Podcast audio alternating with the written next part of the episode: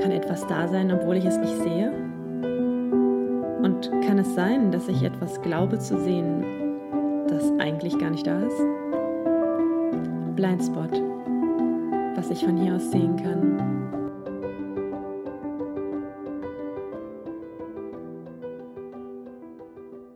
Hallo, hallo. Heute möchte ich die Empfehlungen und Erkenntnisse Kategorie mal weglassen, beziehungsweise hänge ich sie eventuell hinten ran. Aber es fühlt sich gerade so an, dass ich direkt ins Thema einsteigen will, deswegen mache ich das jetzt so. Und zwar geht es im weitesten Sinne um Ernährung. Ich habe mich neulich mit einem Bekannten unterhalten und der wollte sich irgendwie mittags was zu essen bestellen. In meiner Welt war das immer so, dass ich dachte, oh krass, der ernährt sich immer so, naja, was soll ich sagen, gesund, aber sehr diszipliniert. Also ähm, der isst ganz viel Salat, der isst nicht so gern Kohlenhydrate und er isst halt eher so Proteine und Salat. Und er hat mir das auch mal so erklärt mit dem ähm, Zuckerhaushalt und dass, wenn er Kohlenhydrate isst, dass dann der Zuckerspiegel so schnell hochschießt und er das ist ungesund und so weiter. Jedenfalls, ich wusste, er hat sich lange damit beschäftigt und das scheint für ihn gut zu sein. Und dann war es aber irgendwie so, dass er so ein bisschen verloren war und nicht wusste, was er sich zum Mittag machen soll oder ob er sich, was er sich bestellen soll. Und dann habe ich ihm die Frage gestellt, worauf er denn Lust hat. Und das ist für mich immer die Frage, die mir halt dabei hilft, mal in meinen Körper reinzuhören und zu wissen, was ich jetzt gerade brauchen könnte. Und mich hat seine Antwort so ja schockiert eigentlich, weil er meinte, ja, es geht ja nicht um Lust. Ähm, wenn es um Lust gehen würde, dann würde ich jetzt äh, Cola trinken und dann würde ich Nutella essen. Und das hatte ich überhaupt nicht erwartet. Ich habe irgendwie gedacht, dass der, ja, so wie man oft so denkt, dass die anderen Leute völlig ihr Leben unter Kontrolle haben. Und ich dachte, dass er die Sachen isst, die er isst, weil er sich damit auseinandergesetzt hat und weil das gut für ihn ist und weil es ihm halt auch schmeckt. Ähm, ich meine, Essen muss ja nicht immer für die absolute Happiness sorgen. Ja, das ist ja auch dieses Emotional Eating, was wir oft haben, oder diese Food Cravings, die wir haben, die sind ja auch oft emotional bedingt. Es ist ja auch so, das merke ich an mir selber auch, dass ich manchmal irgendwie sitze ich vorm Fernseher und denke mir, hm, ich glaube, jetzt hole ich mir einen Kinderriegel oder so. Oder ich habe gerade einen Text geschrieben und dann belohne ich mich danach mit so einem Kinderriegel. Das ist so typisch Emotional Eating oder halt so ein Gewohnheitsding, weil ich das immer so gemacht habe. Oder auch dieses Nachtischessen. Irgendwann haben wir mal beigebracht bekommen und unseren Kindern das weiter beigebracht, dass man nach dem Essen Nachtisch isst. Und dann ist da so eine Routine darin entstanden, dass man nach dem Essen immer irgendwie noch was Süßes essen muss, darf.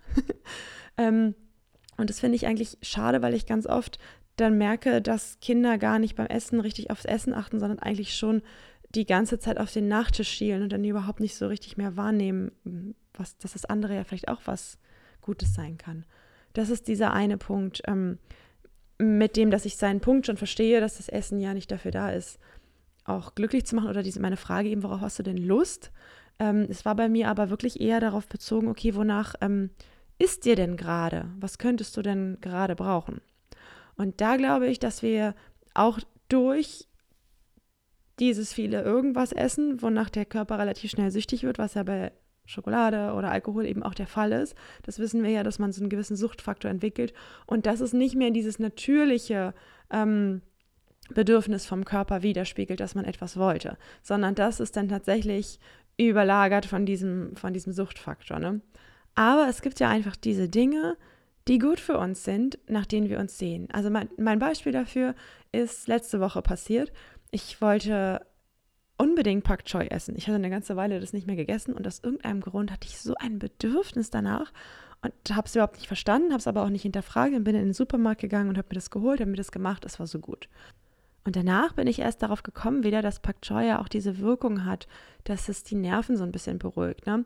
Im Englischen sagt man immer, es ist Anxiousness, und witzigerweise finde ich, bei dem Begriff habe ich sofort immer ein Bild und ich finde das so schwierig, dieses Wort ins Deutsche zu übersetzen. Also man übersetzt es immer so mit Ungeduld, aber für mich ist es dieses Gefühl, wenn ich so einen Knoten im Gehirn habe. Das ist für mich Anxiousness, wenn ich morgens schon aufwache und ich bin so gefühlt gestresst, mental, emotional, ja, von nichts irgendwie. Und da ja, hat dieses Nahrungsmittel einfach eine gute Wirkung, ne? So wie wenn du einfach nachguckst und wenn man ein bisschen recherchiert, findet man ja, also bei frischen Nahrungsmitteln, nicht jetzt bei dem Hamburger von McDonald's leider, bestimmte Aspekte, die einfach ähm, Teilen im Körper gut tun. Auf der emotionalen Ebene, auf der mentalen Ebene, für bestimmte Organe und so weiter. Und da spiele ich total gerne mit rum, dass ich immer reinhöre, was mein Körper will und dann erst später nochmal gucke, wofür dieses Nahrungsmittel steht. Und oft habe ich da echt einen Treffer und das finde ich spannend. Ähm, und ich finde es total schade, dass wir das total verlernt haben. Also lange habe ich da überhaupt gar keinen Zugriff drauf gehabt, wusste überhaupt nicht, was für mich gut sein könnte oder ähm, habe halt die Sachen gegessen, die schnell zur Hand waren. Das finde ich immer noch gut. Also ich mag es gerne, wenn ich nicht so lange irgendwas vorbereiten muss. Deswegen ist es für mich immer günstig, wenn ich so Snacks in irgendeiner Form schon vorbereitet habe oder wenn ich zum Beispiel einmal in der Woche gekocht habe, dann koche ich gleich ein bisschen mehr, damit ich dann vielleicht noch was zur Arbeit mitnehmen kann oder damit ich dann irgendwie nochmal später was habe, weil ich das einfach gerne Handy habe. Ne? Also ich, ich muss jetzt nicht jeden Tag was anderes essen, ähm, das habe ich jetzt nicht, das haben ja auch manche Menschen, dass die diese Abwechslung brauchen, dass die niemals das, was sie mittags gekocht haben, sich abends nochmal warm machen würden. Ähm, meine Mitbewohnerin ist so und das ist mein großer Vorteil, weil ich dann immer ihre Reste essen kann, weil sie die sowieso nicht nochmal essen würde, die kocht sich dann was Neues. Aber ähm, ja, so ist eben jeder anders, aber es ist gut, diese Sachen von sich zu wissen, weil man dann ähm, ja, einfach dem Körper ein bisschen das geben kann, was er braucht. Und ähm, zurück zu meinem Bekannten, ich fand es halt total spannend, dass ich irgendwie gedacht habe, er hat sich ja so wahnsinnig viel damit beschäftigt und ich glaube, er hat halt irgendwas gemacht, von dem er geglaubt hat, es wäre gut, weil es vielleicht jemand anders macht, weil er es irgendwo gelesen hat. Und hat dann dieses Food-Shaming betrieben mit Kohlenhydraten. Und das finde ich total ungesund und darüber möchte ich heute auch sprechen, dass ich glaube, dass es ganz viel passiert, dass man irgendwie etwas isst oder etwas nicht isst. Entweder man isst es, verurteilt es danach, so dass es auch nicht so gesund für den Körper, wenn man dann die ganze Zeit darüber nachdenkt, dass man es jetzt gegessen hat und sich schlecht fühlt. Oder man ähm, klammert irgendein Lebensmittel aus, weil man in irgendeinem Buch gelesen hat, dass es schlecht ist.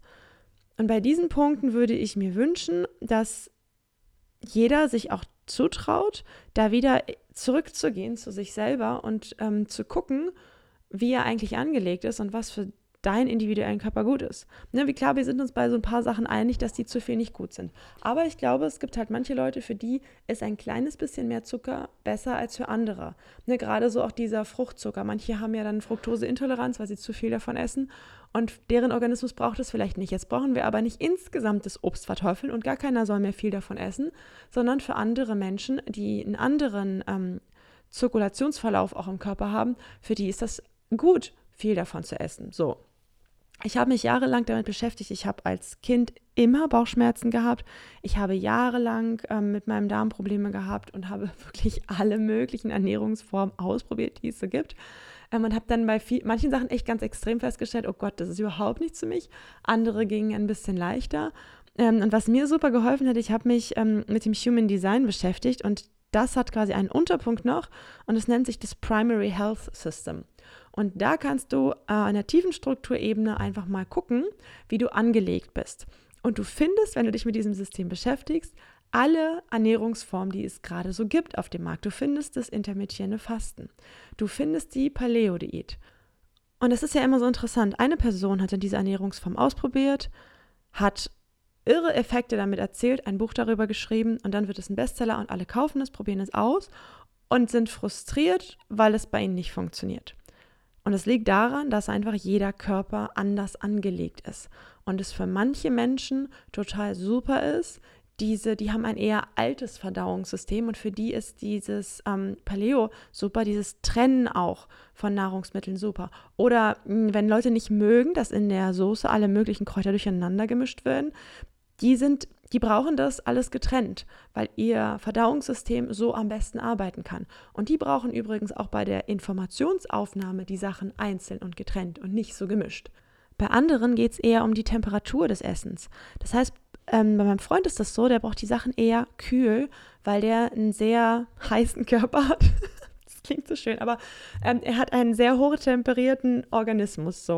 Und wenn der einen Tee trinkt, dann steht der Tee da immer erstmal eine Stunde rum und dann trinkt er den irgendwann kalt. Ähm, und ich, bei mir sagt er immer, ich könnte mir das vom Wasserkocher direkt in den Hals kippen, weil ich anders angelegt bin. So. Aber da sieht man Unterschiede und da sieht man auch, woher diese ganzen Streitigkeiten kommen, die man in Familien hat.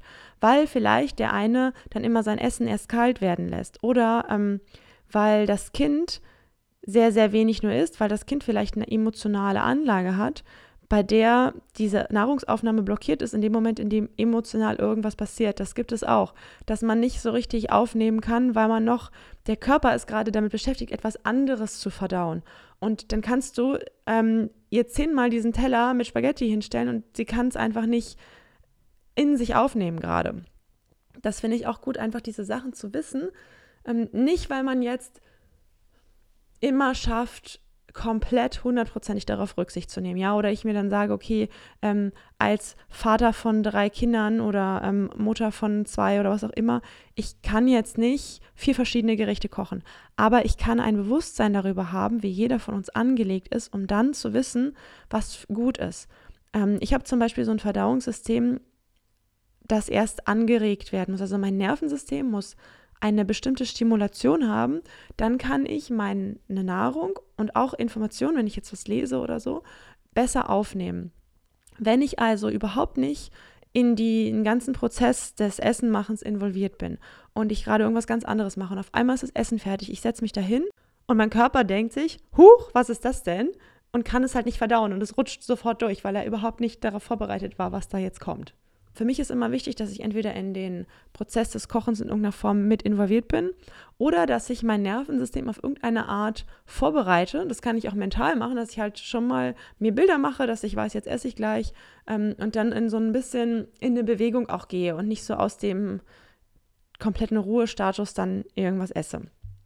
Manche Menschen sind genau umgekehrt angelegt. Die müssen erstmal ihr Nervensystem runterfahren, bevor sie was essen können. So ähnlich auch mit dem ähm, Mädchen mit den Emotionen, was ich gerade beschrieben habe. Und diese ganzen Anlagen, ähm, die gibt es und deswegen gibt es natürlich auch diese ganzen verschiedenen Bücher. Und das heißt aber nicht, dass der eine jetzt den Heiligen Gral gefunden hat und wir alle das machen müssen und das funktioniert, sondern das heißt einfach, dass es für die Person passt. Und wenn ich mir bei der mal ihr ähm, Primary Health System angucken würde, so nennt sich dieses System, mit dem ich arbeite auch, dann würde ich wahrscheinlich sehen, dass diese Person auf diese Art und Weise angelegt ist, wenn sie da erfolgreich war und es ihr gut getan hat mit dieser Ernährungsform. Ähm, und dann passt das für die so. Und ich finde übrigens auch nicht, dass sich jetzt jeder mit diesem Primary Health System auseinandersetzen muss. Das ist gar nicht notwendig. Also für mich ist es ein super cooler Shortcut gewesen, weil ich halt nicht mehr so viel rumprobieren musste, was überhaupt nicht zu mir gepasst hat, weil ich einfach so ein bisschen eine Abkürzung gehen konnte, ne? Dann konnte ich so ein bisschen rausfinden, okay, das könnte es sein und dann experimentiere ich halt nur noch mit drei Sachen erstmal und nicht mit fünfundzwanzig und muss da ähm, alles in mühsamer Kleinstarbeit herausfinden, Evidenzen bilden, was ich jetzt vertragen habe und was nicht. Trotzdem fand ich die Zeit total wichtig, mich auch mit mir und meinem Körper auseinanderzusetzen. Und ich glaube, dass wir das oft viel zu wenig machen. Und das ist auch der Grund, dass wir dann so oft zu anderen Sa- Leuten gucken und eine Lösung von denen haben wollen, weil wir uns selber damit nicht beschäftigen wollen. Wir beschäftigen uns den ganzen Tag mit so viel Schwachsinn. Und das, finde ich, wäre wirklich mal was Sinnvolles. Da, da kann man mal ein bisschen nachdenken und vielleicht ein bisschen mehr als nachdenken, noch reinfühlen. Was war jetzt gut? Was tut mir gut? Das mal irgendwie über eine Zeit lang beobachten. Und was ich auch total spannend finde bei Ernährung ist, wie man das gemächlich umstellen kann. Also wie ich Sachen geändert habe, von denen ich gar nicht gedacht habe, dass das jemals möglich wäre. Also ich habe ähm, schon vor ein paar Jahren mich gerne vegan ernähren wollen, aber mir war ir- aus irgendeinem Grund relativ klar, das wird schwierig, weil ich so total gerne Käse gegessen habe. Und ich konnte wirklich diese Würfel da in mich hineinstopfen wie sonst was. Ähm, und es ist inzwischen so, dass ich dieses Bedürfnis nicht mehr habe. Und selbst wenn ich so ein Stück Butterkäse irgendwo sehe und mir ein Stück abschneide, schmeckt es mir nicht mehr. Und das heißt aber nicht, dass ähm, vegan das Perfekte ist und dass alle das machen müssen, sondern dass für meinen Körper ist das gut, mir tut das gut, aber es hat mir auch deshalb gut getan, weil ich langsam vorgegangen bin. Ich habe jetzt nicht von jetzt auf gleich beschlossen, dass ich überhaupt nichts mehr esse, was in irgendeiner Form ähm, einen tierischen Hintergrund hat, sondern ich habe irgendwie, ich glaube, ich habe angefangen, mit die Milch wegzulassen, weil ich auch immer gemerkt habe, dass diese Milchprodukte also grundsätzlich mir nicht so gut getan haben, aber Milch, dann diese Umstellung auf Hafermilch, Mandelmilch und da finde ich auch, ne, wenn ich jetzt vorher zwei Liter Milch jeden Tag getrunken habe und jetzt trinke ich jeden Tag zwei Liter Hafermilch, dann ist das auch im Verhältnis einfach zu viel, auch wenn vorher die Milch zu viel war, ist die Hafermilch jetzt auch zu viel, nur weil die ähm, jetzt gesunder wirkt, weil da äh, pflanzlich draufsteht. Versteht ihr, was ich meine? Weil ich ja auch nicht so super viel Hafer essen würde den ganzen Tag. Also alles, was immer so ein bisschen drüber ist und ein bisschen zu viel, da kann man grundsätzlich mal so ein bisschen schauen. Aber ähm, ich wollte eigentlich hin zu diesem Punkt zu sagen, ich habe das Stück für Stück gemacht. Und jetzt ist es auch nicht so, dass ich mir einen Alternativkäse kaufe und davon zwanzig Stück esse. Nee, ich habe das irgendwie grundsätzlich runtergefahren und ich kann jetzt auch mal, oder ich esse zum Beispiel immer noch ganz gerne diesen Hartkäse, diesen Parmigiano, und davon schneide ich mir dann so zwei schmale Stücken ab und dann esse ich die und dann ist es auch gut und ich muss nicht dieses ganze Ding essen. Das ist so ein ganz langsamer Prozess gewesen und der hatte bei mir tatsächlich auch viel damit zu tun, dass ich herausgefunden habe, dass ich manchmal das Gefühl von Hunger habe, aber ich möchte eigentlich etwas emotional erleben. Und da bin ich durch Zufall drauf gekommen. Ich hatte irgendwie Hunger, dachte ich, und habe dann aber noch eine Yoga-Einheit machen wollen und wusste dann, okay, dann mache ich mir danach noch was zu essen. Ja, ist auch schon ein bisschen spät, aber egal. Und dann habe ich diese Yoga-Einheit gemacht und habe danach völlig vergessen, dass ich ja eigentlich noch was essen wollte. Und daran habe ich irgendwie gemerkt, okay, offensichtlich wollte ich irgendwas anderes erleben. Mir ist es auch ganz oft aufgefallen, dass ich zu meinem Freund nach Hause gegangen bin und mein erster Weg immer zu seinem Kühlschrank ging. Und ich mich irgendwie mal gefragt habe, was suche ich denn eigentlich in seinem Kühlschrank? Und dann habe ich mir mal angewöhnt, als erstes erstmal eine Weile mit ihm zu knutschen. Und ähm, witzigerweise hatte ich danach dieses Bedürfnis nicht mehr. Also das ist auch was, was ganz nah beieinander liegt, was wir oft verwechseln. Wir wollen eigentlich was emotional erleben oder mit dem Körper was erleben, eine Bewegung oder ne, irgendeine Erfahrung. Vielleicht wollen wir auch uns kreativ auf irgendeine Art und Weise ausdrücken. Es gibt so vieles, was dahinter liegen kann. Ja, das weiß ich jetzt nicht genau, das wird jeder für sich selber am besten wissen. Aber das ist so eine Übersprungshandlung, dass wir dann was essen, weil Essen auch Leere füllt. Das heißt, manchmal kann es auch sein, ich fühle mich irgendwie emotional leer oder ich weiß gerade nicht, wo ich hin will, aber ich weiß, ich kann jetzt erstmal ein Stück Kuchen essen. So, das ist dann, dann ist erstmal der nächste Schritt getan, ich habe etwas gemacht, so wie dieses Langeweile-Essen.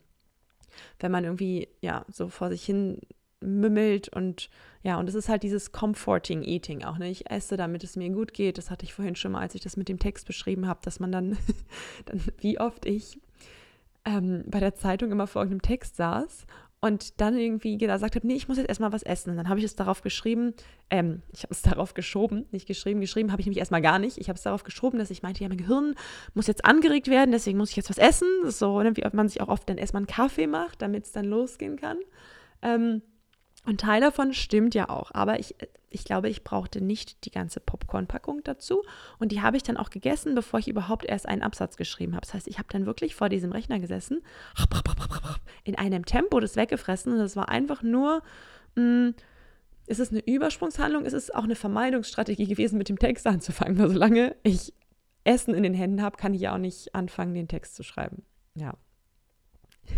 Apropos Essen in den Händen, das sind auch ähm, Anlagen, die es geben kann, dass es für manche Menschen sehr schön sein kann oder sehr hilfreich auch für die Verdauung, wenn sie ihr Essen tatsächlich auch berühren. Also wenn die wirklich viele Sachen essen, die man gut mit den Händen essen kann oder sogar auch Sachen mit den Händen essen, bei denen wir vielleicht gesellschaftlicher Natur her sagen würden, das isst man vielleicht nicht mit den Händen.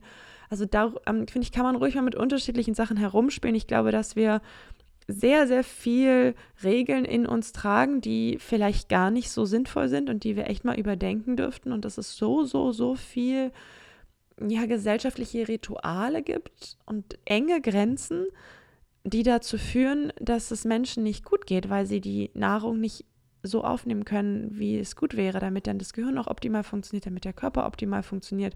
Und da dürfen wir echt ein bisschen individueller werden. Also das sei das so Sachen wie, dass man die Füße vielleicht auf dem Stuhl hat, was ich zum Beispiel gerade jetzt auch beim Podcast aufnehmen wieder habe. Ich habe meine Füße immer gerne oben und das ist beim Essen genauso. Und mir hat das so geholfen, als mir mal jemand erklärt hat, dass das für meinen Organismus gut ist, weil ich diese Zirkulation brauche. Ne? Wenn du die Füße oben hast, dann sind die Wege ein bisschen kürzer für die Flüssigkeiten in deinem Körper, um sich zu bewegen und das ist für mich total gut.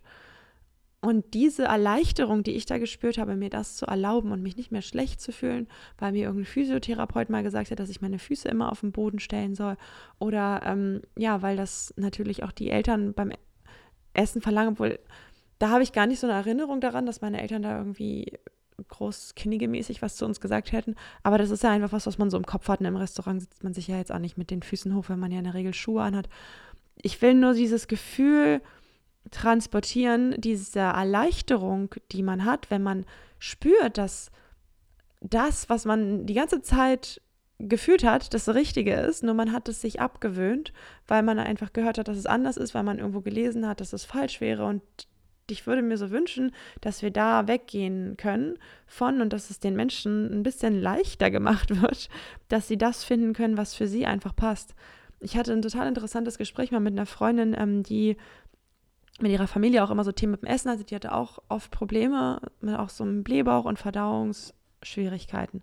Und bei ihr habe ich rausgefunden, dass sie ähm, von der Anlage her so ist, dass sie Essen sehr gut verträgt, wenn sie es am hellen Tag zu sich nimmt oder auch im Licht. Also die hat auch unheimlich gerne gepicknickt.